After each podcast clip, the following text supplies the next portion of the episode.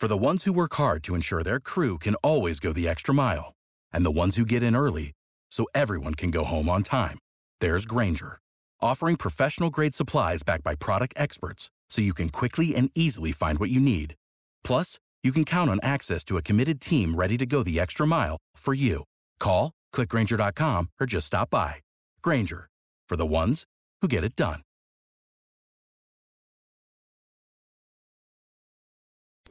Hey y'all, this is Josiah Gray, and this is Half Street High Heat. Hope you enjoyed today's episode.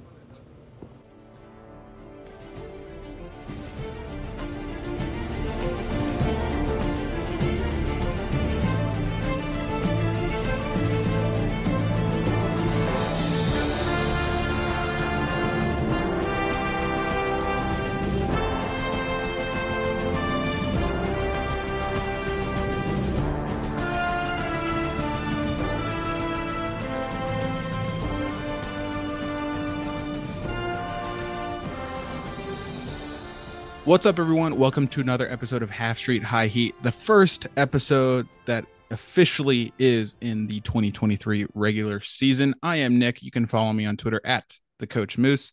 I am joined by my. You see, I was gonna take Amanda's thing where I used a fancy word, but I'm just gonna say my co-hosts, and you guys can fill in the blank. My co-hosts Amanda and Ryan. You can follow them on Twitter at a white seven eight seven seven and at we are all Shack, and of course follow the show at Half Street High Heat. I apologize for not coming prepared with a superb adjective for you guys, but I do appreciate you. What's going on? Not too much. Had some actual baseball to watch. It was um, you know, not always pretty, but I'll take it. It's always better to have baseball than to not have baseball. So yeah, happy it was that happy to have the season underway. it was more not pretty than it was pretty. Through we're recording this on Monday night after the game, so four games under the belt, and I've enjoyed about five and a third of them of the Yeah, quick, yeah. quick math 36 the innings, that we've had. Yeah. Yeah. Enjoyed about a five and a third, but we'll get to that- that later. Ryan, what's going on? you know, just enjoying baseball. Uh, great sports time right now. Baseball's back. The women uh, national championship was absolutely electric. Yep. Great tournament. Men's Horrible tournament, we got officiating. Augusta coming on. Ooh, egr- egregious officiating. Men's tournament's on right now. Augusta Oh, this forgot. weekend. The weather's good. Very, very underrated time of the year, man. Life's life's okay. Only okay because uh, our team stinks. But sports are back. Yeah, I'm trying to just, you know, it's funny actually watching these games with absolute. We've said it the last couple seasons, like, oh, no expectations baseball, but it hasn't. I don't know. To me, this season feels different. Like my expectations are even, like they couldn't get any lower. So watching the games when they're losing, it doesn't even bother me. I'm just like, well, yeah, of course they're losing. I expect them to lose. So it's a little bit, it's a little bit easier for me to take, and I don't know what it is that makes this one different except perhaps I finally like I had the most pessimistic uh, of our entire team of everyone at, at Half Street High Heat uh, expectations for the year. So that's the key to happiness. Low expectations, I guess. But Yeah, like I found myself in a kind of not awkward, but certainly a different situation for me personally as a fan this year where I know this team stinks. I know it and I'm not trying to convince myself or anyone else otherwise. But I am Yeah. trying to like reshape the way my mindset on this team and uh, I'm trying to be neutral, just like call out the good shit when it happens, call out the bad shit when it happens. Like when I'm live tweeting from District on Deck or anything else. Like I, I I'll good plays, I'll tweet about it. Bad plays, bad situations, which obviously there's more of right now, I'll tweet about it. And I'm trying to like not play both sides, but again, be as neutral as possible. Um, and I know yeah, I'm but like, like, I don't feel the irritation. I think that's the difference. Like normally I'd get pissed oh, I do. and feel the irritation, and th- I don't know. For me, it's just kind of like, yeah, whatever. I mean, it is what it is. I actually am a little bummed I didn't get to watch the game on uh, yesterday's game, which was the only decent one. The only decent one, right? I was at the Caps game, which was not decent at all. Yeah, it was also like very irritating. Um, which most Caps games have been this year. But like my irritation doesn't come from the players. It comes from Davey Martinez. And I Mm. I will save that rant. Yeah, I will yes, exactly. I will save that rant. We're bringing back the good, the bad, and the ugly. Um today, eh, which is obviously a recurring segment for any of our longtime listeners. We'll talk about all of that stuff over the past four Nats games as we, um, you know, trudge through tonight's episode and the four games that the Nats have played thus far. Is that a word, trudge? It is, which is a great. I just love the idea. Like as we trudge through the episode, thank you for trudging with us. Yeah. all of you who are listening, we Yeah. appreciate you. Yeah. Half street, trudge street, There you go. trudge heat, trudge heat. Trudge. Yeah. Trudge. Workshopping it. But as Ryan alluded to, sports are back, but that's not the only thing that's back. Yes. The week in review is also back. And the crowd goes wild. Ryan, take it away. Did you miss it? yes. Uh, that's what we like to hear. Thank you, Amanda. Baseball is back. The first four games of the MLB season came, and it was the first four we saw with the new rule changes. And I gotta say, baseball's back, baby. The rule changes are fantastic. The average time of game this weekend was two hours and 41 minutes. Offense was up. The league wide slash line was up by 15 points or more for batting average, on base, and slugging. Stolen bases are back. 70 stolen bases on 84 attempts. There was less than one pitch clock violation per game. League BABIP is 310, and we're seeing singles again. Baseball is back. Anthony Rendon, you guys know him? Former National. Well, he suspended five games. Uh, he swung at a fan. Rendon did not make contact with his swing, something Angels fans are very familiar with. Adam Duvall, who I wanted the Nationals to sign, made history in his first weekend as a Red Sox. He was the first, sorry, the only player in MLB history to have a double, a triple, and a walk-off home run with five plus RBIs in the same game. Adley Rutschman was the first catcher in MLB history with five hits on opening day, and he's the first player ever to go five for five with four RBIs or better on opening day. Dodgers are a wagon. Uh, Trayce Thompson, three home runs, eight RBIs in his season debut. All three home runs were hit 107.5 miles per hour. We are living in the Matrix. To the NL East, in last place, are the only winless team in the league. The Hmm. Philadelphia Phillies, sitting at 0 4. Their season's off to a dreadful start, as bad as you can get. The offense is good. They're seventh in the league in WRC plus, but they allowed 27 runs in the first two games of the season. Wheeler and Nola started those. That is the most runs given up to start a season for the Phillies since 1895. It gets better. They're playing the Yankees right now, and they got absolutely blown out in the first game of the season. In fourth place are the one and three Marlins. They dropped three of four to the Mets, and they're trying to mask the bad roster construction by putting Jazz Chisholm in center field. It didn't go very well. A lot of growing pains out there for him. Jazz missed quite a lot of the balls in center field. They play the Twins up next. In third place are your Washington Nationals. More on them in a second. In second place are the two and one, soon to be three and one Braves. They took two or three from the Nats. They didn't look good this weekend. They did not play good ball. Uh, Max Fried got hurt. They didn't play good defense. Bad with runners in scoring position, and that series was rather easy for them. They're playing the Cardinals right now, and that first game is rather easy for them as they're winning 8 3 right now as they finish up their three game set with the Cardinals this week. In first are the now 3 and 2 Mets. They're 3 1 when I wrote this. Uh, no keeping up with the Mets this week. Nothing too crazy happened, although Justin Verlander did pull his armpit about 10 minutes before opening day, so that's kind of funny. Um, they did make quick work of Miami. They immediately got blown out in Milwaukee, losing 10 nothing. Kodai Senga makes his long awaited debut, and he did not disappoint. He went 5.1 innings, striking out eight, and gave up one earned run. The Mets, despite the game today, look like they're going to be another problem in the NL East. This has been your first week in review of many of the 2023 season. Nice. I have to say, I think the Phillies and CJ Abrams are colluding to disprove all of my wilder predictions in our last episode. Well, it's it's only been 1.8% of the season.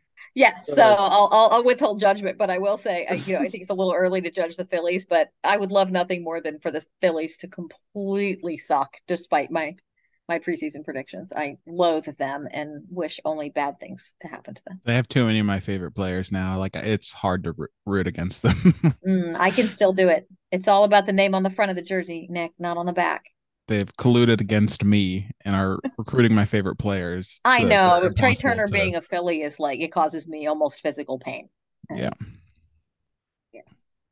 Yep, and they have Ryan's favorite player, Kyle Schwarber, as well. So, Mhm.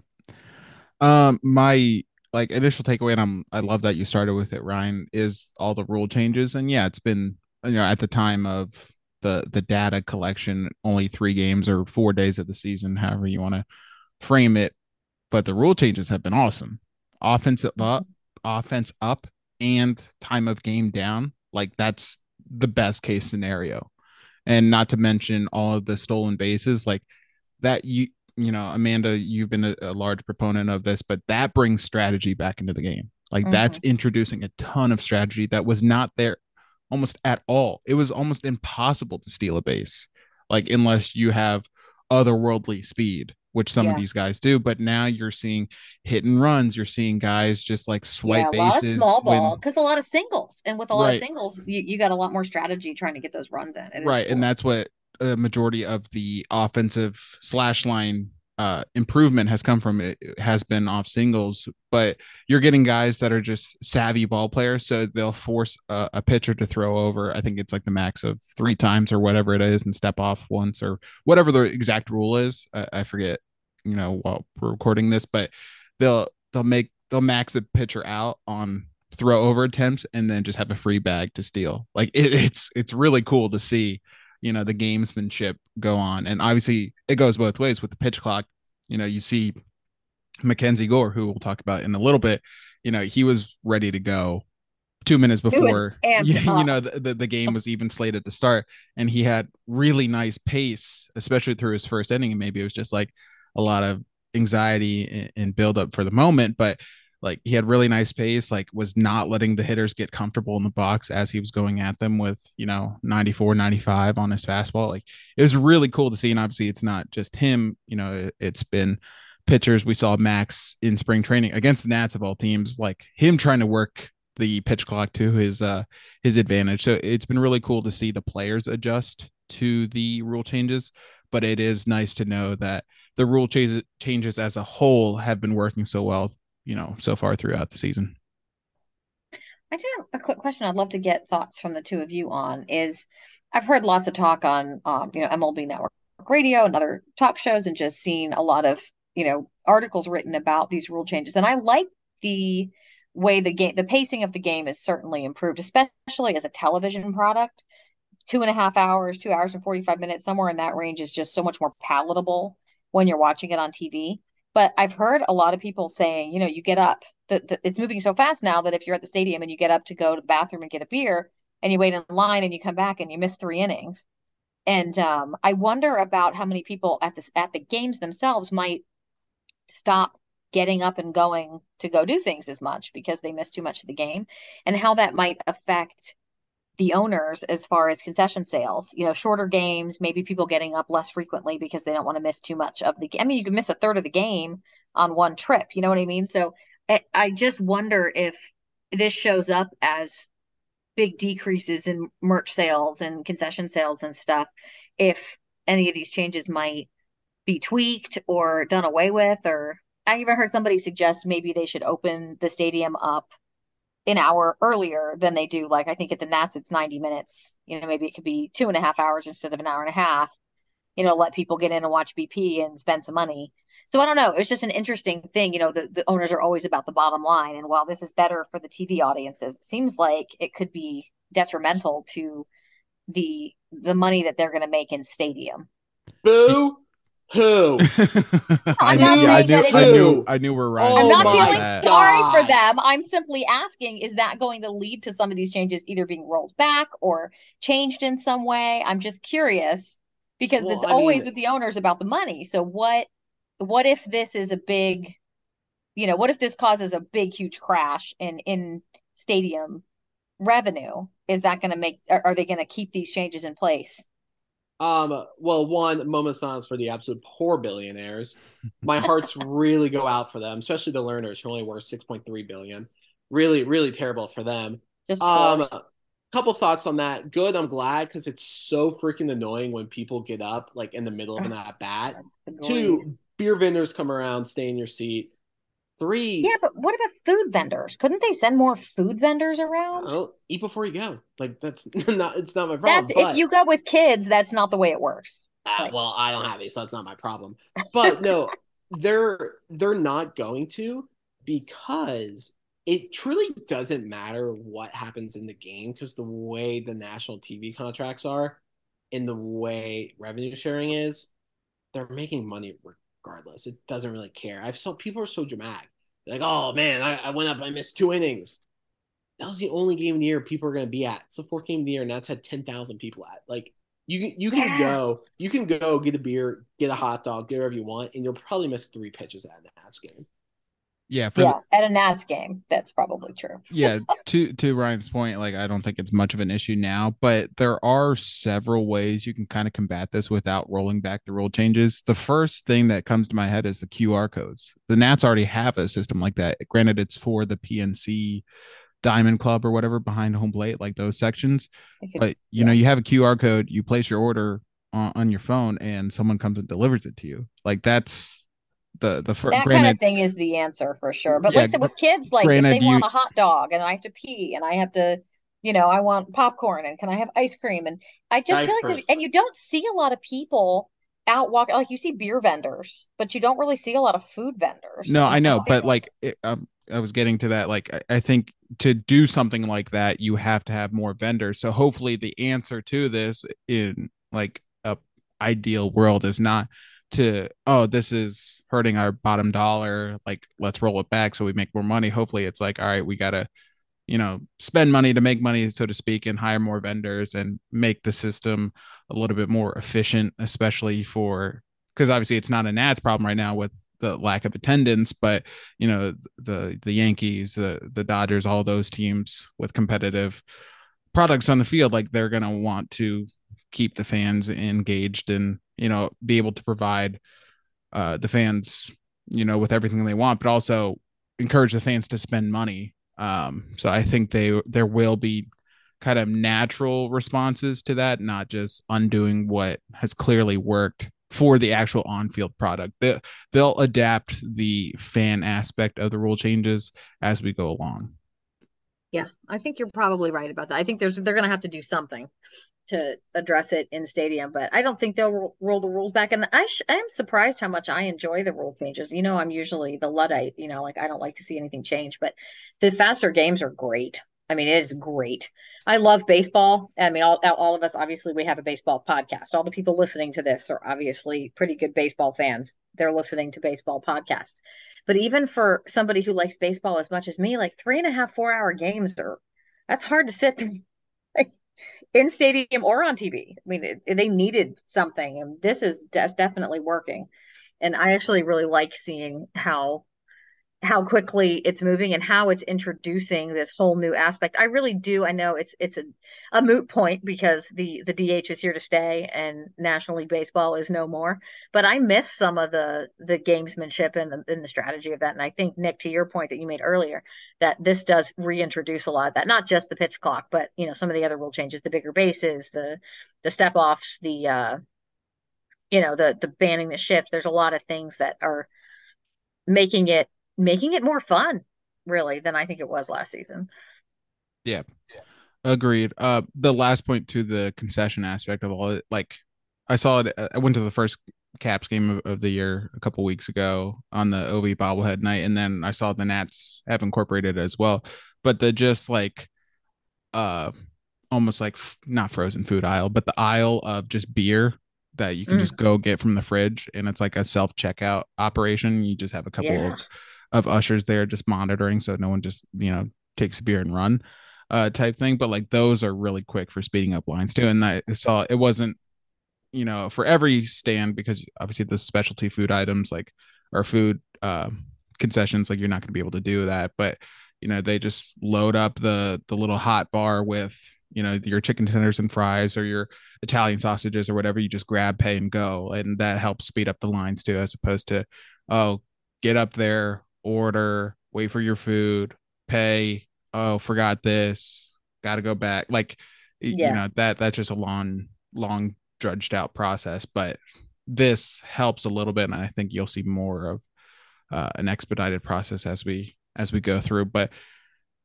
we'll see, we'll see. All right, let's get into the actual baseball aspect of all this and get into our good, the bad, and the ugly segment. Um, for those that are new to the show, first of all, we appreciate you joining us. But the good, the bad, and ugly is as it sounds. We talk about the good things that happened uh, since our last episode and during these Nats games, talk about the bad things and, of course, the ugly things. Um, and with the, the state of the team, obviously there's more bad and ugly than good, but we'll try to balance it out as well. Um, so let's start with the good. Let's start on a positive note.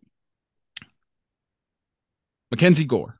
Uh, I, I, want to start there. Obviously, the, there's a couple of different aspects we'll talk about, but Mackenzie Gore was almost like through one start. It's very early in the season, but like the prince that was promised.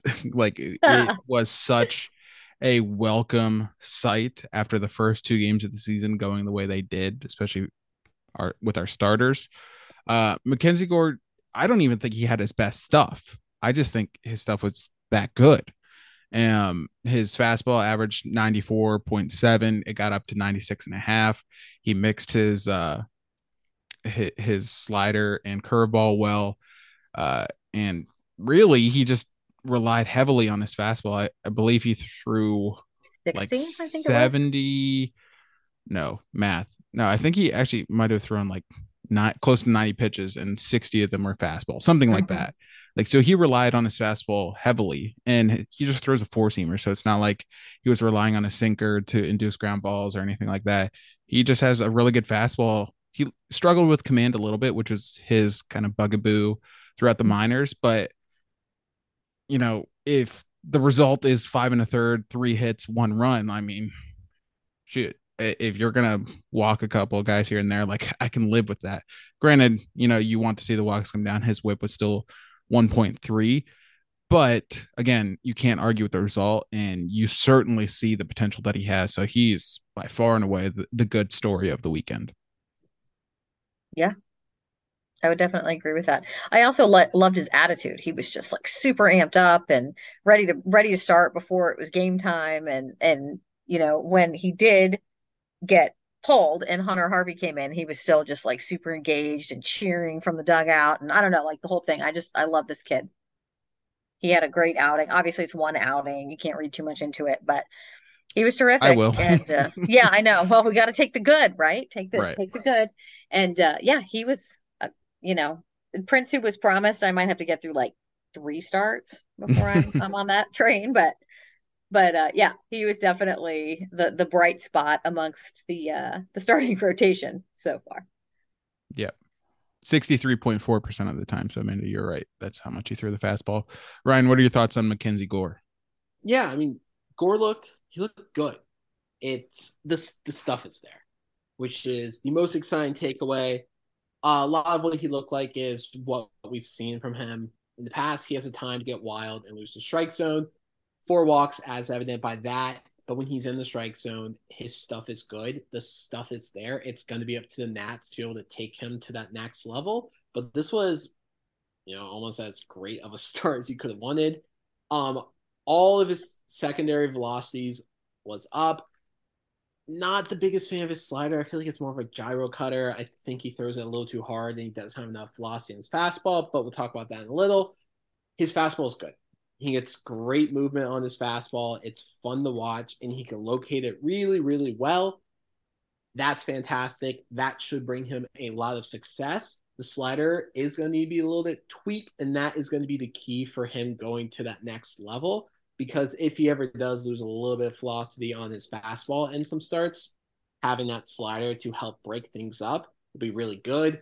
Right now, his slider is averaging 90, a little over 89. His fastball is averaging 94. That can create a little inconsistencies, inconsistencies from innings to inning. But the most important stat is he had 32% CSW, which very, very great to see because he faced a very good lineup in the Braves, and the stuff's there. Homie just needs a little bit of tweaking. I'm very excited about him. He was the guy I was most excited coming into the year, and my excitement is only at that level or more so after his first start. Yeah, and I think uh, to your point about throwing his slider uh, like a gyro cutter type thing. Uh, for anyone who doesn't know, gyro is kind of like horizontal spin. Um, I think Franny said it. I was trying to remember when he said it, but I think Franny said it on the broadcast. Like some of his sliders, he was throwing through the break, where basically you're just throwing it too hard. You're not like trying to go with the pitch or, um, you know, you're because the slider and basically all off speed is a feel pitch. It's not a power pitch like a fastball. So that's why it's crazy to see someone like a Jacob DeGrom throw a mid 90s slider because that's just not normal. and obviously Jacob DeGrom's kind of one of one. Only so many people can do that, but typically sliders a, a field pitch and you kind of have to, you know, have a reference point for the break and all that stuff. And at times Mackenzie Gore was throwing through the break or just not really having a feel for it. But the encouraging thing, you know, the underlying maybe overlying whatever thing uh, about his pitches is he had six strikeouts. Two came on the fastball, two came on the slider, and two came on the curveball, which I just thought was interesting. Like he didn't really have a put away pitch. And yeah, it's nice to, my, to, be able to throw all of them to get right. them out when you need to. And that like kind of goes to my point earlier. Like I don't even think he had his best stuff, and he still had to start like this. So imagine once he does have a good slider day or a good curveball day or whatever, like what the results could potentially look like. And will every start look like this? No. But it was nice to see in his first start with the Nats him put out a performance like this to build good faith, so to speak. Um, and you know, certainly super encouraging going forward. So can't wait for his next start. Uh, I don't know who we play this weekend, but yeah, he'll he won't face the race. He'll face the, next team that uh, I think it'll be our first road trip of the year. All right, let's move on to the next good thing. Uh, Keibert Ruiz certainly uh, had eyes on him after signing the extension he did this offseason, had the first home run of the Nats season. Um, an absolute no doubt yes. moonshot. Uh, that was tank. awesome. Um, it somehow only went 407 feet. It felt like it went 500, and just maybe that's because it went to the third deck. It felt like it should have been so much farther but it was awesome. Granted, it was the only run of the game and it came in the ninth inning, but hey, you know, we'll take our wins when we can get them. The other thing I really liked, and he had a couple other hits. I think he's batting over 300 or right around there. He had, I think, a 0 for 3 day tonight. So uh, might have dropped a little bit. But the other thing I really liked was in the Mackenzie Gore start.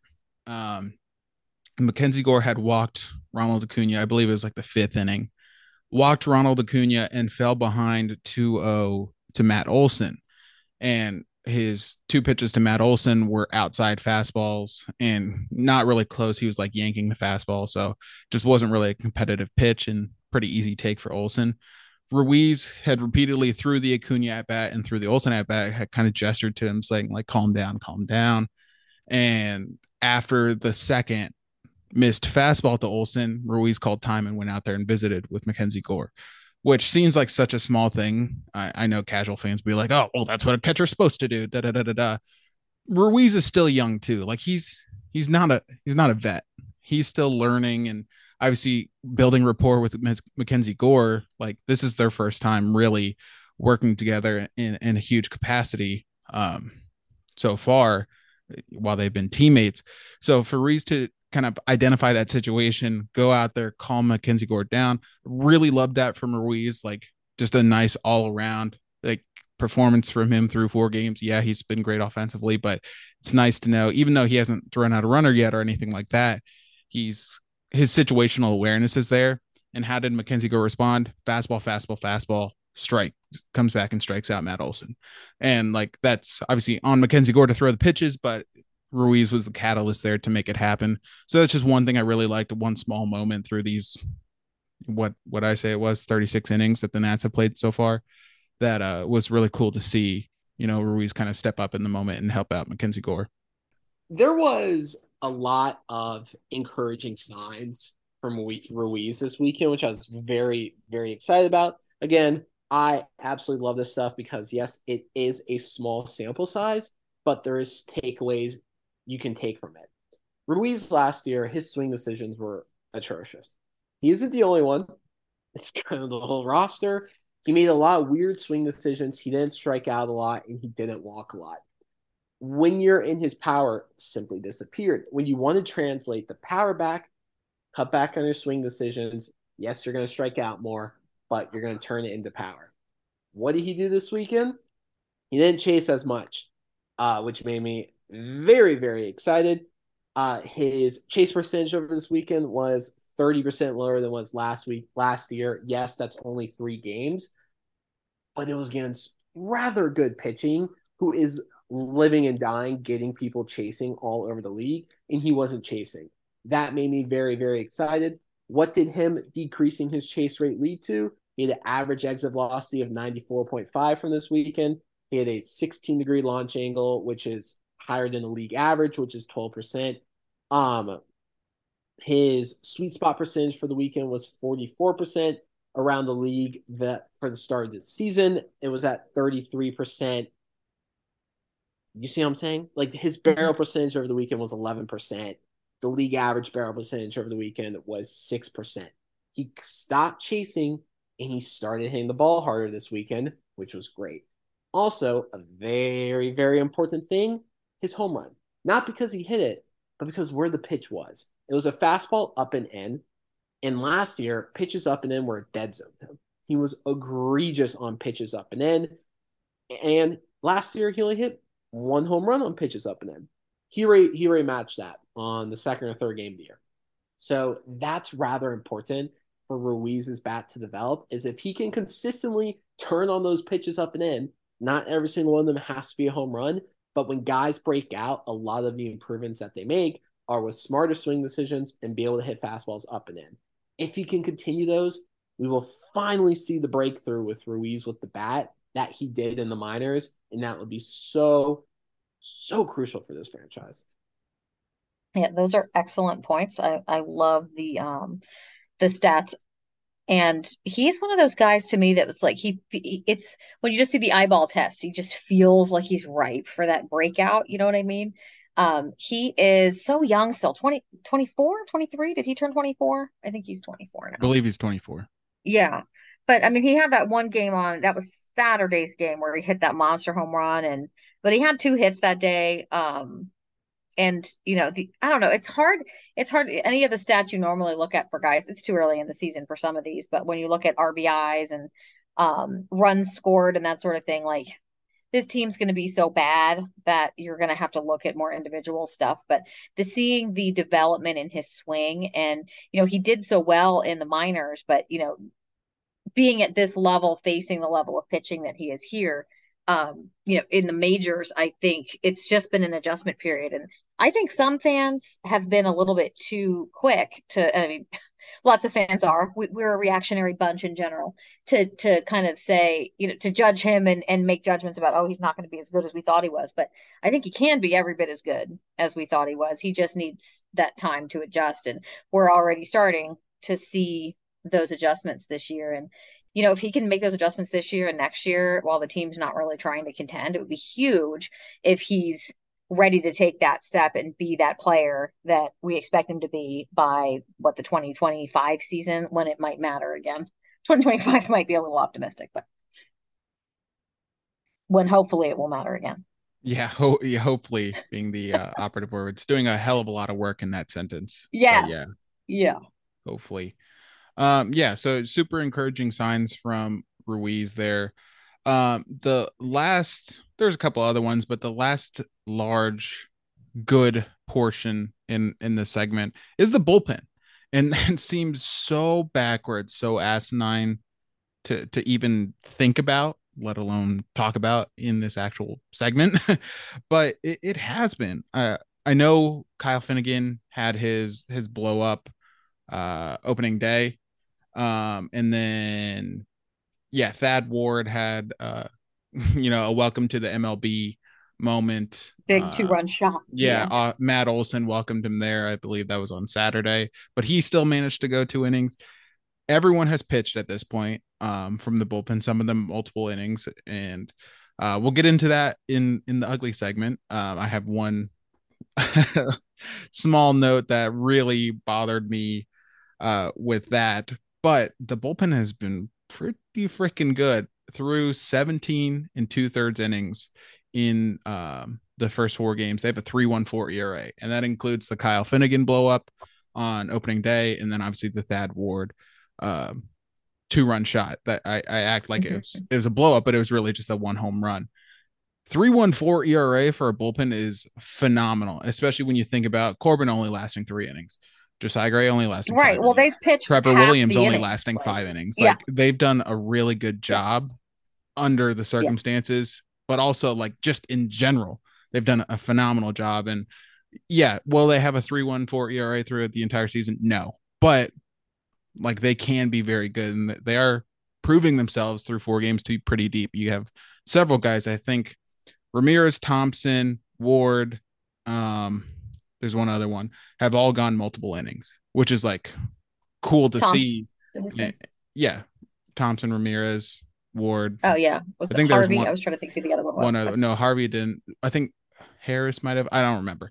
But yeah, I think four different guys have gone multiple innings, um, which is probably going to be necessary with this pitching staff and especially some of these people on the pitching staff. But I've been super impressed by the uh, bullpen. Mason Thompson has looked excellent, and Ryan, your guy Hunter Harvey, has also looked excellent too. So good call by us. Mhm. Great call by us. Hunter Harvey was my breakout pitcher this year. His fastball, as I know in the Half High Heat preview episode, I talked about his fastball. His fastball looks good. It's ninth and stuff plus right now amongst relievers. His fastball is legit. And it's so funny because, yes, this is all incredibly small sample sizes, but it's still fun to talk about. It's still But we got to talk about end. something. Right. But like this team probably wins another World Series if they had this bullpen when they were good. Yep. It's like this this bullpen's kind of good. And it's so funny because now they have a good bullpen when it doesn't really matter. But there's a lot of really, really exciting arms in this bullpen, which I'm excited about. Um, really, really excited to see Hunter Harvey keep pitching. Not really sure why Mason Thompson went three innings today. That Yeah. was kind of weird. Oh, we're gonna I talk about it. We're out. gonna talk about it. That was Don't I you worry. know. I saw Nick tweeting from the District on Deck account. He was salty. I'm so livid, but continue, Ryan. Sorry. I mean, no, I'm gonna be honest. I was kind of just wrapping up. so you guys are good. Amanda, you got. Yeah, so um yeah, the bullpen has been, you know, I won't even say it's a nice surprise because it's not really surprising. I mean, we we expected them to be good.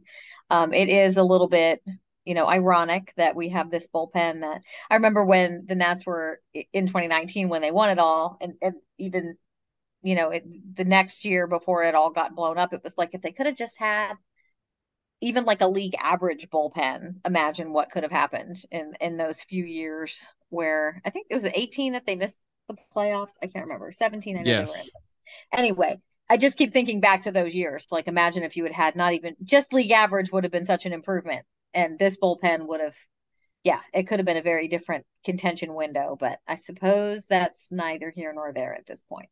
Um, but yeah, they're um they're good. Thompson going three innings was inexplicable, but and I don't like this thing Davey seems to be on this. I'm gonna try to use people in multiple innings as much as I can. I don't know what this I don't know what this is that we're doing here, but right now, you know, there's been 36 total innings played, and the bullpen has pitched half of them, and that's not ideal. But I, I think he needs to slow his roll a little bit because the last thing we want is to then we need the starters to go deeper, obviously. And that should happen hopefully as they get a little bit more stretched out and they're not named Corbin.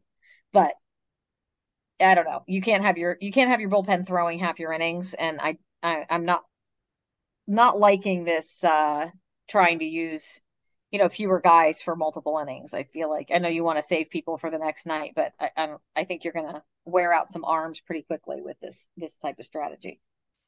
Yeah, um, that's certainly the counterpoint to it. I it's just nice to know they could go multiple innings. I'm not cer- certainly not advocating for it. Um, Yeah. some of these I decisions point, are yeah. just uh, The three innings one tonight was like really Yeah. but yeah, we'll save that because that's certainly coming up. All right, let's move on to the bad section, and we just have one um thing to talk about in the bad section. Really, the bad section is kind of a certainly a negative connotation, but it's something that's bad that could be fixed, whereas it's not something that's like a prevalent recurring issue. That's generally what we try to save the ugly portion of the segment for. The bad this week is CJ Abrams. And that's not to say we've given up on CJ Abrams. I personally am of the mindset that there are a ton of um, you know, underlying metrics or, or factors that say CJ Abrams will be just fine. I, I, think it can really just be explained by the fact that he's 22 and was probably rushed to the majors due to the initially the Fernando Tatis injury, but I also think he was rushed to the Nats because of the trade, if we're being completely honest, because he mm-hmm. was really the only one available after the Juan Soto trade, with Mackenzie Gore being the only other MLB ready prospect and him being injured. I think the Nats wanted to have something immediate to show fans that, hey, we traded Juan Soto, but like they tried to do a, a sign of good faith thing, and CJ Abrams really just wasn't ready. And I think we're kind of seeing the results of that. And you can't really blame him because he's 22. Like, uh, what 22 year old is cons- like on average, what 20, 20 22 year old is ready for uh, the majors? Not many. Like, not everyone can be Juan Soto uh, or Bryce Harper or any of the other prospects we've had come up.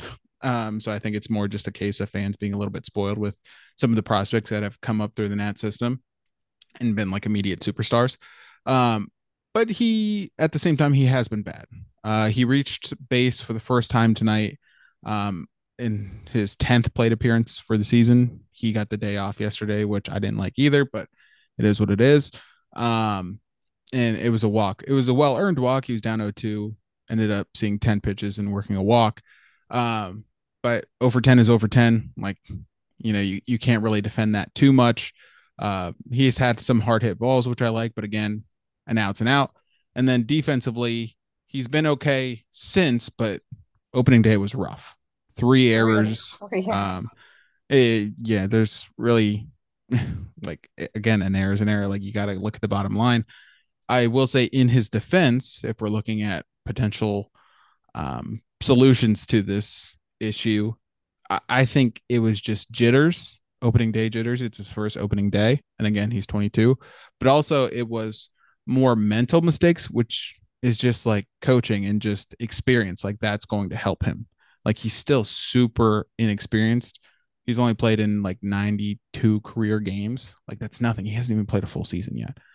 So we got to be really patient with him. There's going to be a lot of growing pains. And his three errors one was a double play ball Taylor made, and he just looked up too quick. He was trying to give the feed to Garcia too quick, and he bobbled it.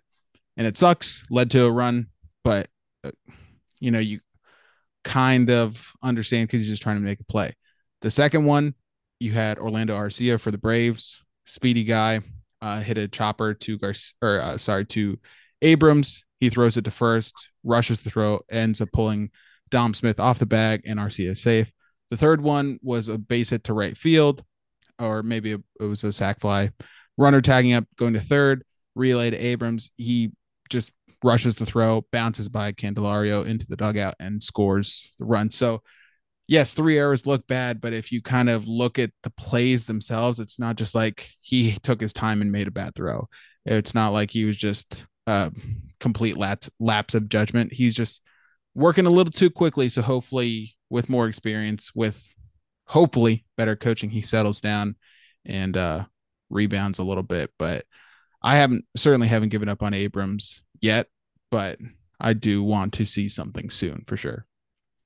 Yeah. yeah. um 11 plate appearances so far obviously you know with with all of the um you know the caveats it's an incredibly small sample size but um one thing that I've noticed is one thing that I had keyed on when I was looking at him as we were going to talk about him tonight was the number of pitches seen um 46 pitches is all over 11 plate appearances obviously that one walk tonight was 10 of those so um, yeah, not great. Um, his pitches seen per plate appearance is only four, 4.182, um, which is not good. I mean, you know, I, as you said, a lot of this was jitters maybe for opening day, and a lot of people are focusing on the defensive errors, but you know, offensively hasn't looked great either. I, I think he's going to be fine. Obviously, you know, if any of you who are listening now listen to our preview episode, I'm I'm high on Abrams.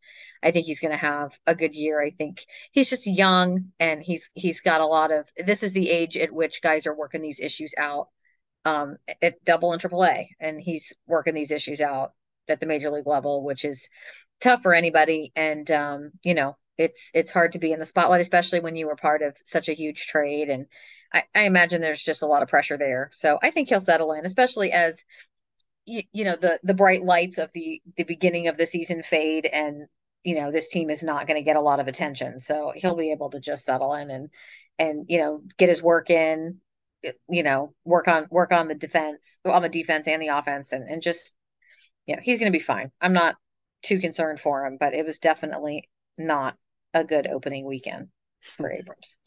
To say the least uh kind of the worst possible start to the season he could have I I'm not very high on his bat. I wasn't very high in his bat coming into the season. Didn't think he'd be over 10, but like him slugging at the plate, sluggish at the plate, it's not very surprising. He did, however, have his first barrel as a national tonight. So he finally has one barrel. He went a while without getting a barrel, but we finally got one, baby. We're we're moving there. Progress. Absolutely. His his strength is his speed and his defense. I think that is what he's going to be known for. But like, you just you're just gonna have to bear with it. It's growing pains. Shouldn't be making some of the mistakes we're seeing with him. And I do get a little uh, when the ball is hit to him just because didn't have the best start to the season. He did struggle a little bit last year. But like Nick was saying, gotta have the patience, gotta have the growing growing pains with him this team's going to win 55 games. There's no better place for him to just stay up here and just work all this out. Maybe he'll have a commercial like Lucas Giolito day where they were like Lucas Giolito, the worst pitcher in baseball. like Lucas Giolito was able to do that because the White Sox were terrible and it didn't matter. Mm-hmm. It doesn't matter. Like just be patient. The glove is going to continue to develop. I need to see a lot on that offensive side. Uh, we could talk about that at a different time but not worry about him defensively. He's young. These mental mistakes happen. Not really concerned defensively. You just got to be patient with the young guys.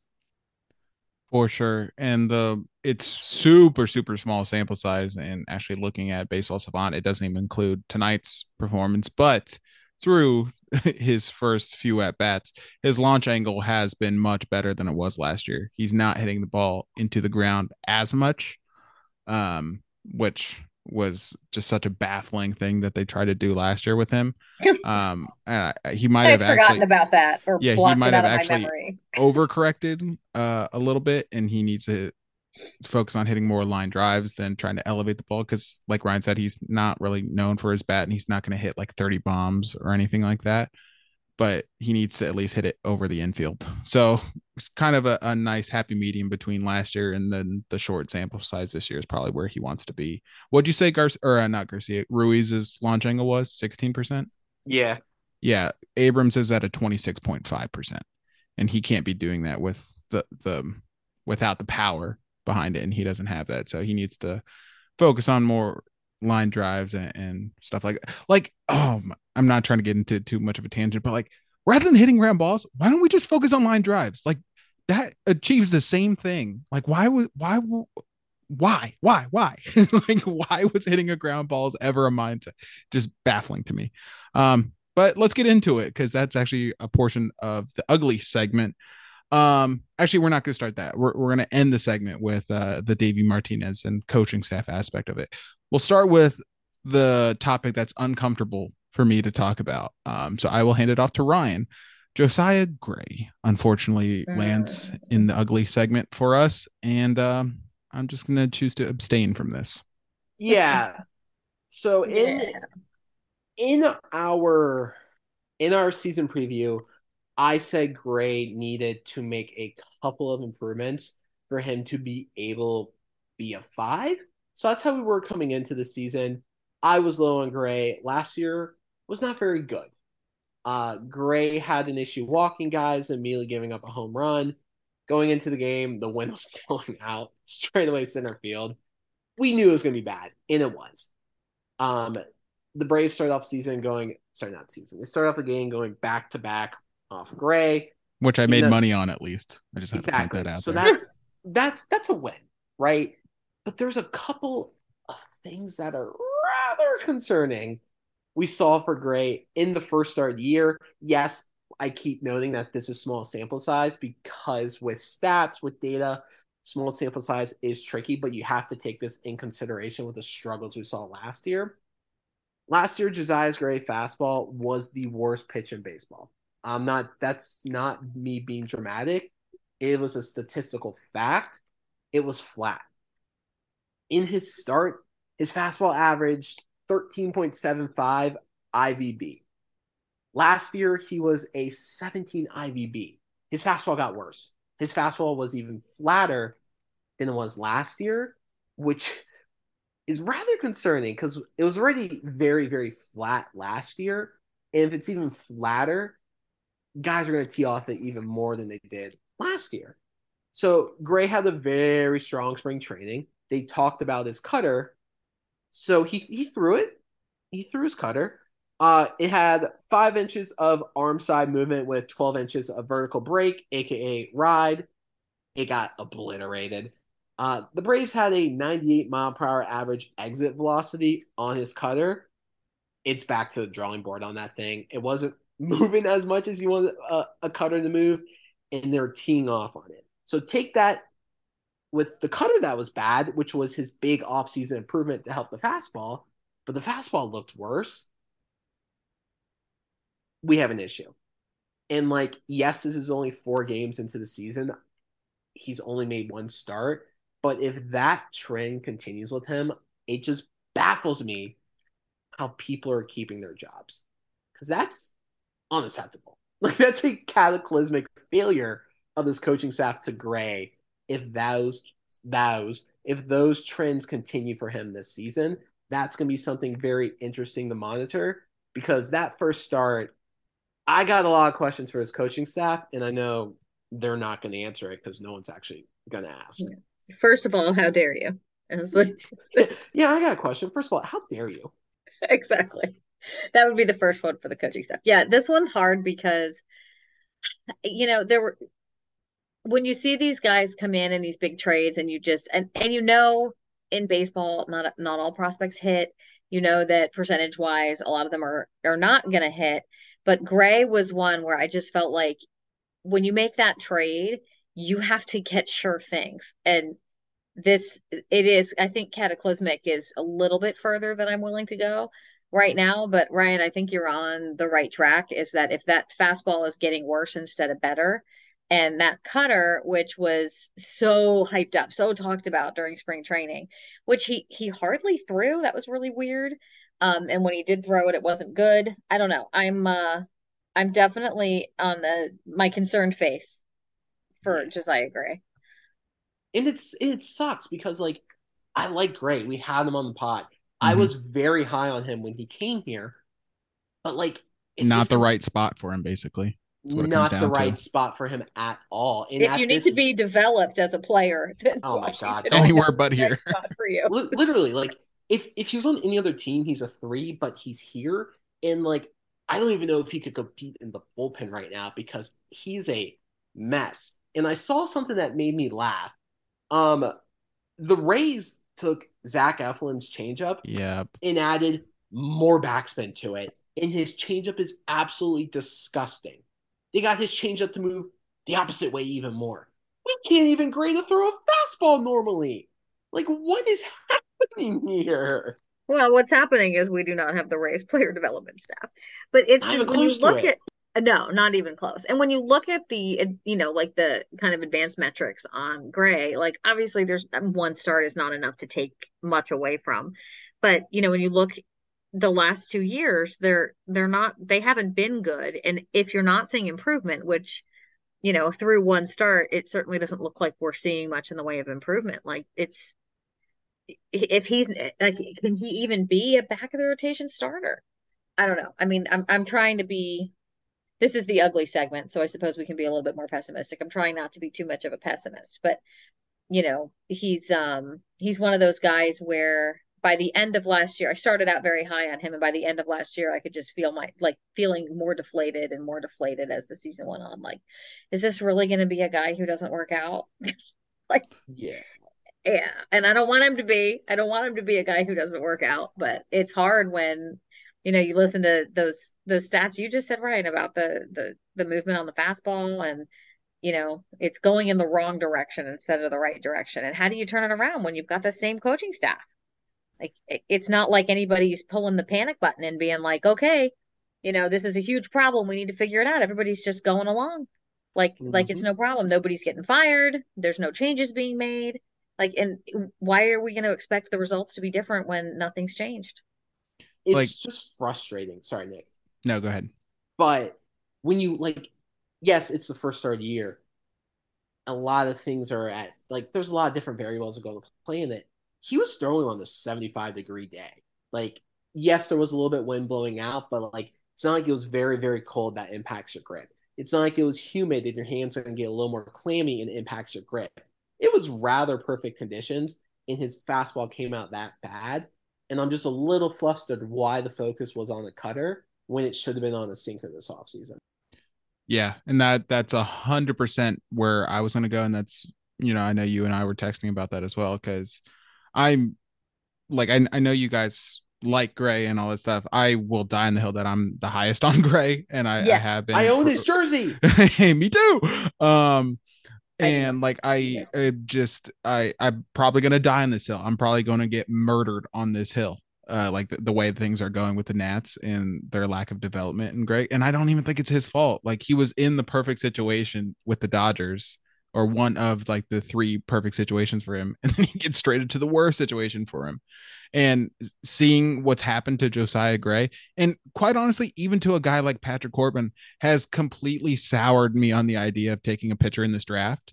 And like I am, I want to just buy pitching for the rest of my life. I never want to have to rely on developing pitching because I am petrified of what this team cannot do. And that's develop pitching or just not even develop pitching, but help their pitchers. Like Zach Eflin was not a guy the Rays needed to develop, but they certainly helped him. And like eh, there's so many more examples. Austin Voth with the Orioles last year. If you want to, you know, talk about a situation close to home, like that was a huge situation that we were monitoring last year with the Orioles being able to do what the Nats couldn't. And the baffling Jesse Dougherty story about how the Nats refused to release Austin Voth for so long because they could they could identify the potential with him. They just couldn't do anything to to manifest it, to make it a reality. And he goes to Baltimore and immediately becomes an effective pitcher for him. Like it's just mind-boggling that they can't figure out one simple thing. Ryan brings this up from time to time too. Gio Gonzalez, when he left the Nats, the Brewers literally moved him to the left side of the rubber and he became an effective pitcher again. Like they didn't even change his mechanics at all. They just changed where he set up on the mound. Like it, it's not like you need these revelational things to to fix these pitchers. They're all major league pitchers. It's just the Nats are not a major league franchise when it comes to like helping their pitchers. We've been spoiled by the generational talents in Max Scherzer and Stephen Strasburg, and even to an extent Patrick Corbin. Like he he had his best years elsewhere, not with the Nats. Like we've been spoiled by that, and to thinking like the Nats have good pitching. No, they've bought all their pitching, and that's a fine strategy.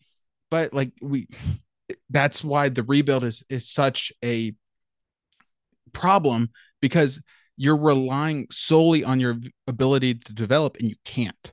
But to Josiah Gray's point and to Ryan's point about the sinker, I I didn't realize he had been throwing a sinker. Like baseball uh, savant has him throwing 95 sinkers last year. Granted, it's only like 3.7 percent he threw like 2,500 pitches last year, and 95 sinkers is not a huge amount. And then it has him throwing seven on Saturday, which I didn't realize, but it also has him throwing 17 cutters to 14 four seam fastballs, which I didn't think was the case either. But maybe it was just because his cutter was not moving at all. So it looked like a four seam fastball. And we know his fastball is not great. It's it's just a rough situation. And you could see Gray trying. And that's what's so like Amanda your word, deflating about the whole situation. You see Gray trying, like he knew for a fact his fastball was not good. He had Acuna down 0-2 and he just hung a slider. It was a bad 0-2 pitch and Acuna made him pay. And then there was a, another situation where he was like I think it was to Olson. He was deathly afraid to throw Olson a fastball and kept throwing him curveballs and eventually stuck struck out Olson.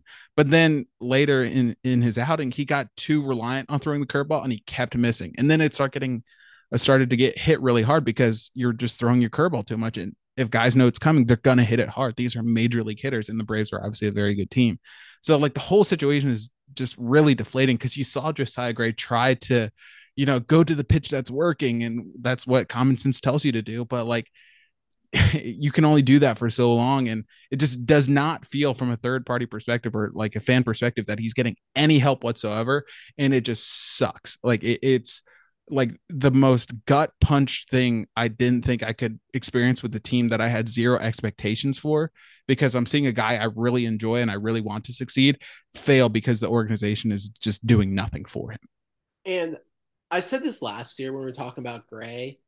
It was unfortunate because Gray has the hardest fix in baseball a bad fastball. A bad fastball is very, very hard to fix even the teams that are good at developing struggle with it, but it can be done and it can be fixed. But it just goes back to the same point. It's a perfect shitstorm. He's at the worst place you could possibly be when you have a fatal flaw. Like this team never really invested in analytics. team never really invested in player development. The way they scouts kind of behind. You add all that up and you kind of get the mess we're in. And you kind of get a lot of guys who are doing a little bit of disservice given to them and it's just frustrating. It really is frustrating for me. It's it's one thing to be like, hey, this team doesn't have a lot of good players, and that's just you know, you just accept that. You're like, hey, they're in a rebuild. They don't have a lot of great players. But when they have players where you're like, I know if that player were in a different spot, they'd be good. Like if I know if Josiah Gray were on the Rays, he would be a very different guy than he is for the Nats. That is what I have a really hard time with. That is what I find really, really frustrating is to know that an investment in better coaching and better development and better analytics would make some of these guys that we're like, oh, they didn't work out. Well, they didn't work. And like you were talking about, Nick, some you you gave some great examples of guys who just went someplace else and they were better. And it's not because they were a different guy; they were the same guy. It was just that we couldn't get the best out of them, and that is really, really frustrating. Yeah, because there hasn't been a single uh well I, I won't go that far there hasn't been many really at all examples of a guy really struggling elsewhere and then finding a home here if anything it's a lightning in a bottle 60 game stretch and then it goes away but you know you haven't found the island of misfit toys and mm. then bring him in and he's like a key foundational piece like i know someone's going to throw carl edwards jr in my face Right, but it's guys Fine, to me who have like, who have been developed elsewhere. You don't see yeah. young guys come to the Nats right. and get developed into something good here. What you get are guys like Daniel Murphy is a good example, who was already good and came here and was, you know, he had a great stretch here with the Nats. But those are guys who are already established major leaguers who yeah. Can maybe come here and figure something. But and guys like, you know, you talk about the kind of talents we've had like Scherzer. Scherzer didn't need any help he, no. he knew how to pitch. He he knew what he was doing. Same thing with Strasburg. And Generational talent. Right, exactly. And that is it's just very frustrating to know that I it's one thing to say, hey, we're only going to have our payroll at X dollars for players. But it, to not support there are so them many, is just there are so many teams that have done such a better job of investing in the back end staff that's required to really be a juggernaut and have a great player development thing. Like I'm so jealous of the the Dodgers and the Rays and and these teams that do such an amazing job of they just churn out guys like you haven't heard of. They weren't high draft picks. They didn't have high expectations and then you just they they all of a sudden are like, wow, who's this guy? You never see that with guys. Like we've had some sure things. I mean, like anybody, you know, you talk about, oh, they've had some great draft picks. Like anybody would have drafted Bryce Harper and Stephen Strasburg. Like it's not hard to draft those guys. It's it's harder to draft guys that have something that you can develop and then being able to actually develop it. And that's what we don't do. No, not at all. And here's the other thing. We're going to continue having this conversation about probably every single prospect we have until they completely clean house. And that's the thing people also don't want to admit either is every single person in this front office and every single person in this coaching staff needs to be gone for there to actually be change. And every year there isn't, this rebuild gets a little bit longer, and people don't want to admit that either. Yeah. Um, I think, yeah, first of all, love this discussion. Great discussion. Great job, both of you. Um, but I, I don't want to get too into it. But I was like, at first, okay with Rizzo outlasting Davey, but I think, it, you know, we just need a clean clean start, fresh start, especially for the sake of our and they young go guys. get people who are doing good things on other teams. Go yeah, from the good talent. organizations. Right, Yeah. from the good organizations. Go Yeah. get their guys. Go pay Yeah. them more than what they're getting paid and, give them an offer that's too good to refuse, you know? Yeah, Like I don't know. It's not it's not rocket science. Go get the guys who are good at it. yeah, exactly. Not just the guys that have been around forever, and not the retreads either. I'm done with the retreads. Go get Yes. someone fresh with no ideas. All right, uh, we're already over an hour, but it was a good conversation. I want to wrap up the, the ugly segment with I think is just as important of uh, an issue and kind of something we were uh, heading towards with that discussion, and that's the coaching. Uh, I did want to talk about the runners in scoring position uh, through four games. The Nats are two for 23 with runners in scoring position. That a lot of it is just because the lineup stinks. Um, so if you guys want to touch on that, we can. But I think the coaching has been some of the worst coaching I've seen in recent memory. And I was never high on David Martinez to begin with. I thought he was always, quite frankly, a terrible coach. I thought his only good stretch of good coaching came in the in the 2019 playoffs. And granted, that's when it matters, but you have to have good co- coaching and good managerial uh, flow and, and expertise or whatever throughout the regular season to get to even to even get to the postseason. And not that that's on the table for us this year or last year or next year or anything like that, but it matters. It matters so much. And through the four games, the Nats have looked undisciplined, unprepared, and just flat out bad and not because they're without talent. It's just I I think this staff top to bottom is terrible. David Martinez has gotten guys that he trusts and that are his friends, but I don't think they're particularly good at their jobs. Like Darnell Coles, for example. I mean, we talked about him like preaching hitting ground balls last year when the shift was still happening. Like it'd be one thing for him to preach it this year, but to preach it last year when people could shift and you know align defensively however they want makes no sense whatsoever, especially in the age of launch angles and and elevating the ball like makes no sense. It's like when NFL coaches say, "Oh, we got to run the ball to win," which isn't wrong, but it's like it's clearly a run or a, a, an air raid offense. Like it's just stupid, so backwards. Jim Hickey. I mean, I could go on for days and days about how terrible of a pitching coach he is, and I think Davey is just a flat out bad manager. There was a situation um, yesterday, so we're recording this Monday night, Sunday. Uh, first inning, um, Nats have two runners on. Uh, Jeimer Candelario has a 3-0 count and chases a changeup uh, for strike one. And granted, he ended up walking, but a 3-0 count, swinging at a changeup outside of the zone, not a fastball, a changeup outside of the zone is just flat out undisciplined. And Jeimer's a vet too. You want to set an example for your young players, and especially young players who have a proclivity for chasing pitches. Like, how is that? Like, it, again, it just goes to my point. They're so undisciplined right now, and they're young guys. They're gonna be undisciplined. It's on the coaching staff to right right the ship, and on the vets who you supposedly bring in, like Corey Dickerson, for example, and not to throw stray at Corey Dickerson. It's on them to set the example and help out the young guys, and they're not doing that right now. Like there was comments, uh, I don't know if it was Jesse Dougherty or someone from the Post or Mark Zuckerman, whoever it was, who interviewed or asked the question Davey after the opening day uh, game, and Davey said, "Oh yeah, they were nervous." I think he was talking about C.J. Abrams in this uh, instance.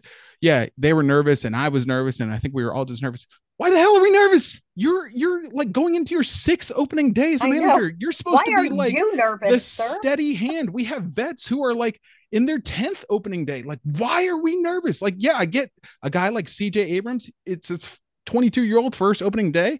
I get why he is nervous. Why the hell are you nervous? And why the hell aren't you helping him?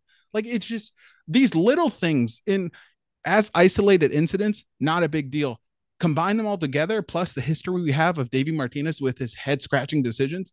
It's I'm like I'm so far done with Davey Martinez. I could not be any more done with him. I think he's a terrible manager. He frankly got lucky with a really stacked roster in 2019 and that world series has bought him way too much time than he deserves. And it's it, it, like we're just stuck right now. We're stuck in add in the ownership situation and i don't think they're going to make any any drastic changes until they sell. And it's just we're it's stuck right now and it sucks. But I'll, I'll end the rant there and let you guys take over because again i know we're going long with this episode but i am so freaking frustrated. Oh I do have to mention the freaking decision to pitch Mason Thompson three innings tonight. What is that? Why? Why? Preach, Why? Nick. It makes no sense. Like Thompson had two phenomenal innings, like phenomenal. I was hyped. Mason Thompson's my guy. He was my pick for reliever of the year. He, I've been high on Mason Thompson since the trade. The stuff is electric. He had two great innings. He was through two innings clean, six up, six down on 18 pitches. Phenomenal. You're going into eighth. You you have seven other guys to go to. Seven other guys to go to, and you decide to go to Mason Thompson for a third. What do you think is going to happen?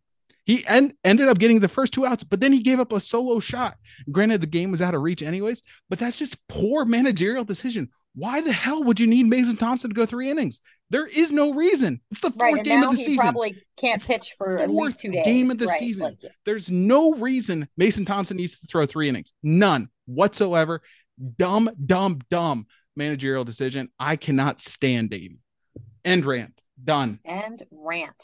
Well, um, I'm just gonna co-sign that. I don't know that I can add anything more emphatic than than yours, but I will say that I don't think we're gonna see any coaching changes to speak of. I think the Lerners are largely checked out. I think until they sell the team, they they don't seem to really care. You know what's going on they're just going to kind of coast and leave things on autopilot which to me is the worst possible situation because we're in this rebuild.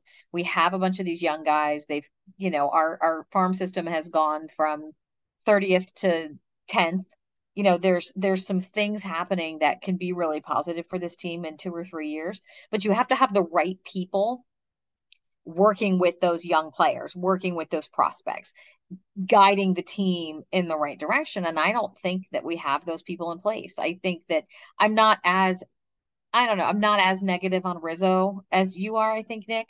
Although I, I would like to see him. I think it's time for a hmm. new, I think it's time for a new voice, a new direction. I mean, you know, Rizzo's been here a real long time. I just, I think that we're in a whole new era of Nats baseball, and they would do well to have a whole new group of coaches, player development, literally just start from scratch. Um, I don't think you're going to, but I think that's what's needed. And and my worst fear is that we waste the next maybe season or two while the Lerners are trying to get this team sold, and then the new owner comes in and makes these changes that ought to be made right now or have already been made in this past off season. I mean, I don't hide how I feel about any of these people. I think they're all idiots. Um, so I don't really have that much to say. I'm pretty honest about them on on Twitter. I, I I just don't get what they do. I really don't. Everything they would do, I would do the opposite of. I don't understand why they started a left fielder in third base. I mean, sorry, they started a Um, third fielder in left field today. Don't don't get Yeah. that one at all. Especially because every time we talk to someone from MLB Pipeline, their answer is this farm is not where they should be. Baseball prospectus, if you read what they say about the Nats farm, they say this farm is not where it should be. Baseball America all says the same. Why are you starting a 31 year old who's not a left fielder in left field when you have two guys who can play left field under the age of 30 that who knows, maybe you could flip. But we won't know because they're starting a 31 year old who's a third baseman in left field instead. I don't know. Yeah.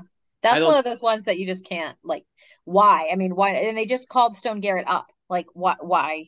Why don't you play him? Why And did of you call him up and not play him? Why are we uh, doing this? Of course, Vargas got a hit tonight, so he's going to feel vindicated in that decision too. Uh, yeah. Like it's just, it Yeah. never ends. It never ends. It never I- ends. And and when the decisions work out, the process in is important. And even if the results are, even if the results are okay, that doesn't mean the process was okay. I guess is where I'll I'll go with that. Agreed. So that that concludes the good, the bad, and the ugly. That was phenomenal discussion. Round of applause, you two. That was that was great stuff. Well done, and, everyone. And I hope hope you all are uh, listening are still with us through through that. Obviously, the, you know the majority of the attention was in the ugly segment, but we had some uh, things to get off our chest, so it, it'll uh, be a little bit more refined next time. Um, but we're gonna get into some overreactions. First series of the season in the books, and we have some thoughts. You had some thoughts too. We wanted to hear it, so we're gonna react to your overreactions. But before we do that, we're gonna pause for again, hopefully, what is a word from our sponsors. For the ones who work hard to ensure their crew can always go the extra mile, and the ones who get in early so everyone can go home on time, there's Grainger, offering professional grade supplies backed by product experts so you can quickly and easily find what you need.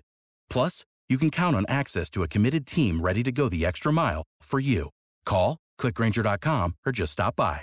Grainger, for the ones who get it done.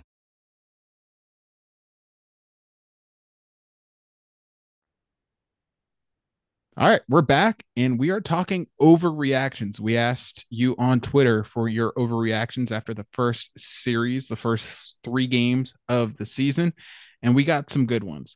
The common theme, and I, I hate to kind of lump them all in because they're all phenomenal, they're all great. But the common theme was Mackenzie Gore. Mackenzie Gore, Cy Young. Mackenzie Gore is going to mm-hmm. usurp uh, Gray or everyone else uh, for to be the ace. Like I, I, think I'm scrolling. I see four right now that are Mackenzie Gore, Cy Young. So we'll ask you guys. Mackenzie Gore, Cy Young. We're not going to say he's going to win it, but is he going to get Cy Young votes? Overreaction or good reaction? Love it. Hmm.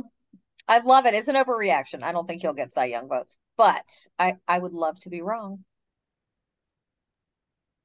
He'll he'll win one. I I like that. Yeah, I like that. Let's frame it. He will year, win one. Win one, maybe yes. I would. I, I would maybe go that. I wouldn't I'm, say I'm this not, year. I'm, he's I'm not saying when. I'm saying he will win one. Yep, I agree. I like that. I like that. Next one. Darnell Coles and Jim Hickey both need to be fired. Amen. I mean, that, Retweet. That's that's that's a republish. That could not be any more of a real reaction of a realistic reaction. I am all for that. Swipe right, super like, tattoo on my forehead subscribe and like and comment. Patreon account, pay for the subscription. Like poke on Facebook. poke on Facebook. Poke on Facebook. Subscribe to Twitter Blue. Like, yeah, yeah. Let's uh let, let's second that. Um, Dom Smith revenge season is officially gonna be a blast. Well, a blast is funny because he hasn't hit home run in about 700 days. Uh, this is a reaction. He's a bum. Yeah, not, that's an overreaction. I'm I'm not on the Dom Smith hype train. I think it's a slight overreaction. I'm actually granted he did not look good tonight, but that's more Trevor Williams and not just not being able to like move two feet off the mound. But I've actually been pretty impressed with his defense. Maybe the bar is the floor, considering how poorly we've been defensively. And that's actually something I wanted to talk about. We didn't get the chance to. The defense aside from CJ Abrams and Trevor Williams, has been phenomenal. Candelario has looked great. Garcia's made a couple nice plays after him being not so sure handed uh, last year defensively in the past couple of seasons. Victor Robles has obviously flashed the leather a couple times. Lane Thomas has flashed the leather a couple times. Defenses look good, but I don't think Dom Smith is going to be like a blast to watch. But it's certainly nice to see the value he's added defensively. Uh, I do think I would rather see Ruiz consistently hit three or four in front of Smith and not behind Smith, but um, I don't think he's going to be the worst player on the team. I'll put it that way.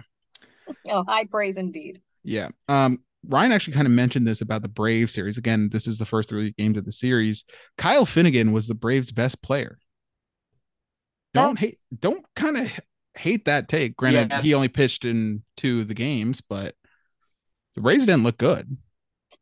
No, the Braves didn't look good, and neither did Finn. yeah, I don't know. I don't know about the best player, but he definitely didn't have a great series. I, I'm, uh, you know, he's kind of the odds-on favorite to be the closer, so I'm expecting improvement from him. But it was not, it was not a great beginning. Yep, I agree I, with it. Yep, me too. Um, all right, let's get into some Keibert Ruiz ones. Keibert Ruiz, a top three catcher in baseball. Mm, That's an overreaction. Well, If you're the- just you're a hater. Sorry. I mean, talk to me and talk to me in three months if if he's. I need more sample size. I would like him to be one of the top three catchers. I'm not going to talk to you in three days at this rate. You need to fix I your know. attitude. I'm a believer.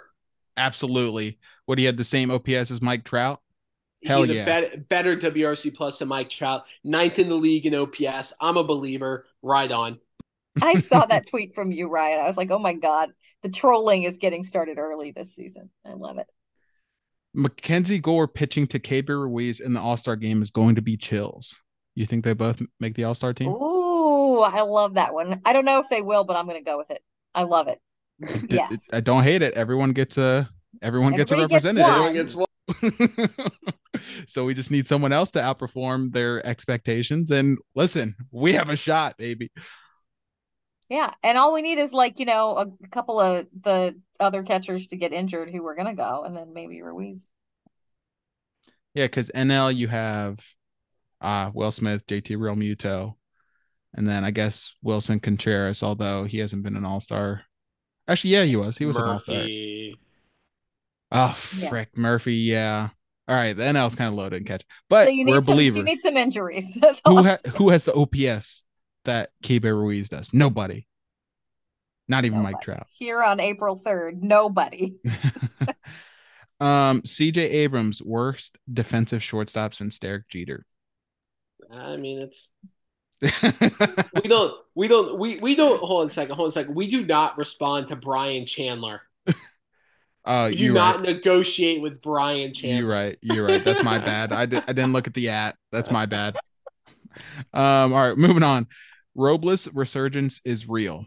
Listen, mm. no he had one good game, but we did ask for overreaction, so I guess it qualifies. But let's be real. So this is obviously an overreaction, and I hope that he can, you know, he's so good defensively. If he can just become like passable offensively, I would consider that a resurgence. But I'm gonna go with I agree with this one just because I like to antagonize Nick. Shut up. yeah, uh, Victor Robles.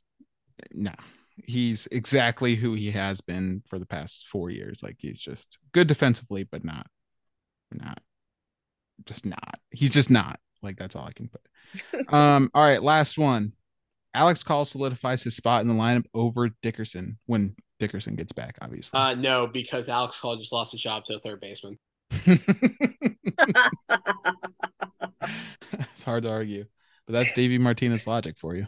I yeah, I can't I can't top that. I'm just gonna let Ryan have the last the last uh, word on that. I'm pretty confident. I, I will. I, I don't know if you can bet on this. I'm pretty confident Corey Dickerson does not finish the year with the team, and that's not because he gets traded. I'm pretty sure he gets DFA'd at some point or released, whatever the. I guess it would technically be a release because he doesn't have options. Um. Yeah. I. I think. I think he's toast. But Yeah. all right, that does it for the overreaction segment. Appreciate you guys sharing your thoughts. I am certainly hoping that your Gore Cy Young campaign reactions are not an overreaction, but certainly just a foreshadowing of what's to come because he was great. exactly proper act reaction. Yeah, and we need more to uh, cheer about for this team. All right, final thing before we wrap up. Our one big thing, workshopping in the name a little bit. I, I want to have a nice, clever name for it, but basically, final thoughts segment as we wrap up the shows. You guys got anything before we head out? Yeah, I got something. Um, Kodai Senga's Ghost Fork pitch is Yeah. the coolest thing ever. I cannot stop. I pulled it up right now because I knew we were about to do this segment. I can't stop watching the pitching ninja video of the Mhm. slow motion with uh Gurriel just like throwing his bat away while he's trying to hit the pitch. It's spectacular. I'm so sad he's a Met, but that guy is going to be so much fun to watch. I just I, Japanese pitchers in general are fun to watch, and uh, Kodai Senga's long anticipated um, debut did not disappoint. No, he was solid, and it just sucks that he's on the Mets because I would like Yeah. to root for him at least a little bit. Ryan, you got uh, one big thing? Yeah, I do. You know, The attendance tonight was ten thousand seven hundred. we can do better. We can, We can get hit- that. Eight thousand. no lines for us for concessions. That's all. Seven thousand. Take it or leave it. Look, I love this for so many reasons. Uh, cheap tickets, I can spread out, and I don't have to wait in line for anything. So everyone stop going to games. So when I go, I have a better time. Yeah, and you hear that, Allison? Stop going so you can host the spaces again. yeah, stop accidentally buying tickets supporting this team. Um, all right. What's yours, Nick? no, hold on. Over under two months before the Nats do some sort of promotion giving out free tickets. Oh, under. You think under? Yeah. I think it's absolutely in the cards for the season. I'm just trying to figure out how soon it happens.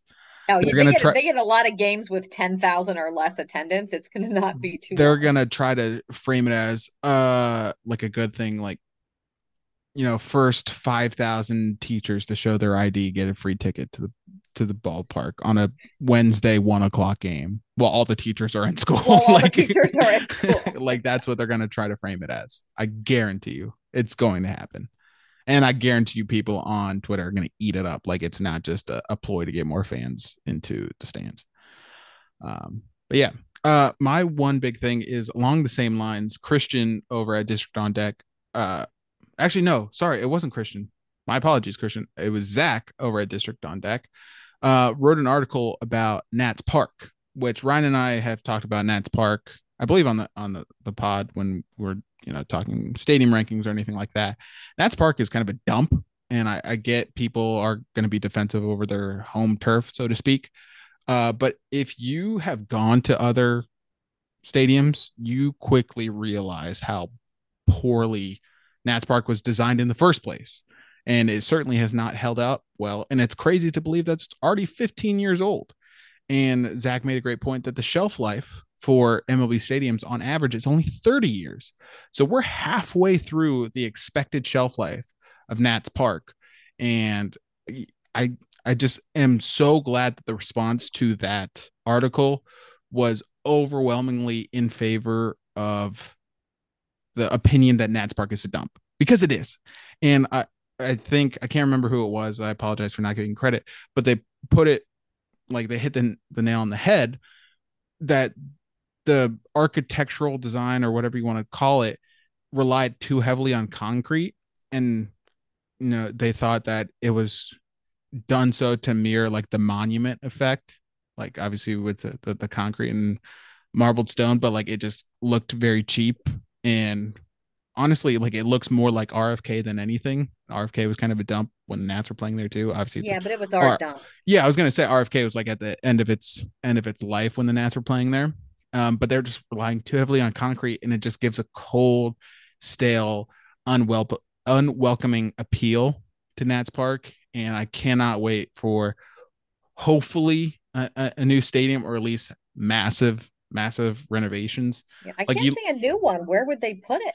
Uh, That's the thing. I don't know that we're gonna get a new one. Um, unless we get just like a Jeff Bezos type owner who just wants to like give us all the bells and whistles, like we can dream. Um, but uh, I think they just hit it na- the nail on the head, and I'm happy Zach wrote that article because a lot of the times you write an article like that, it's not going to be the most popular with this uh sensitive at times fan base. Most of the time, fan base they like to defend their their Nats, which is fine.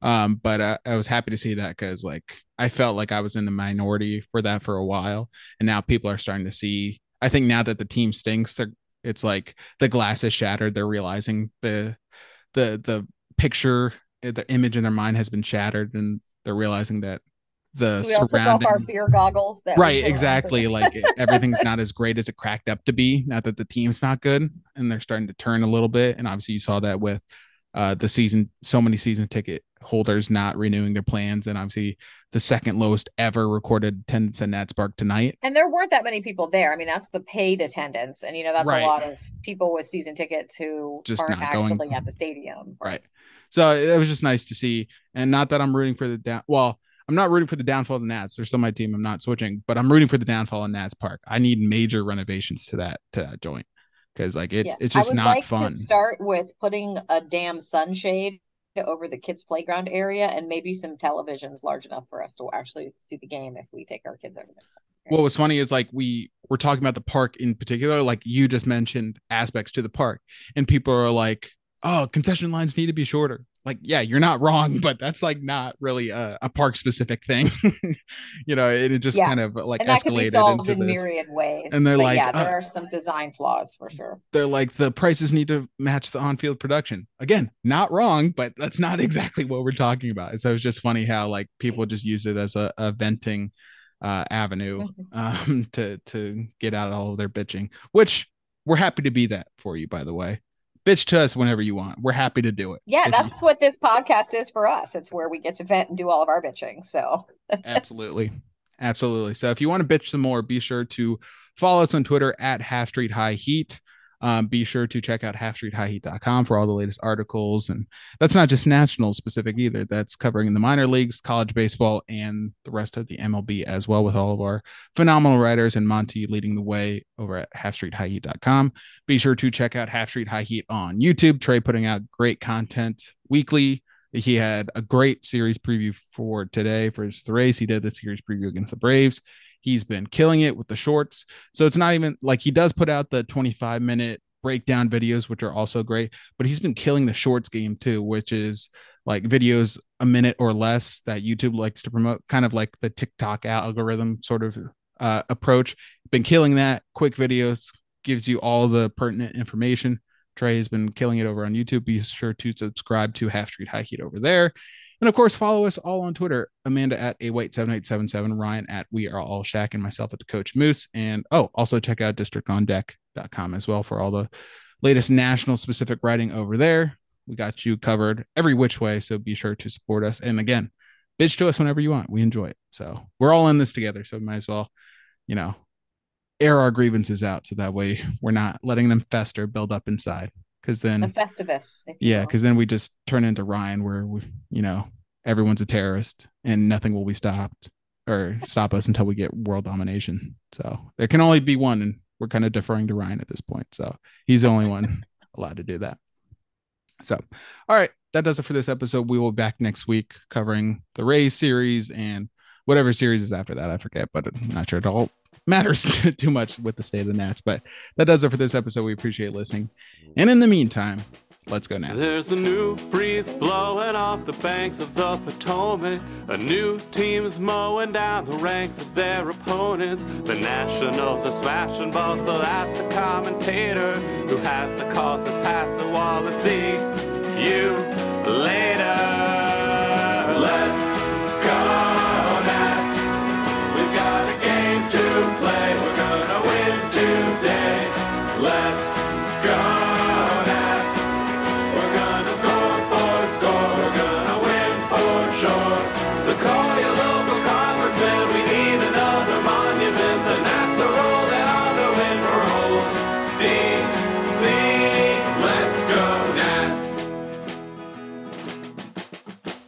The early light of dawn, well, you can see they're running scared. Cause the kinds of bombs we're launching are bursting in the air. Tell the Library of Congress that they might not wanna look. Cause we're putting curly W's in every book. Let's go, Nats. We've got a game to play.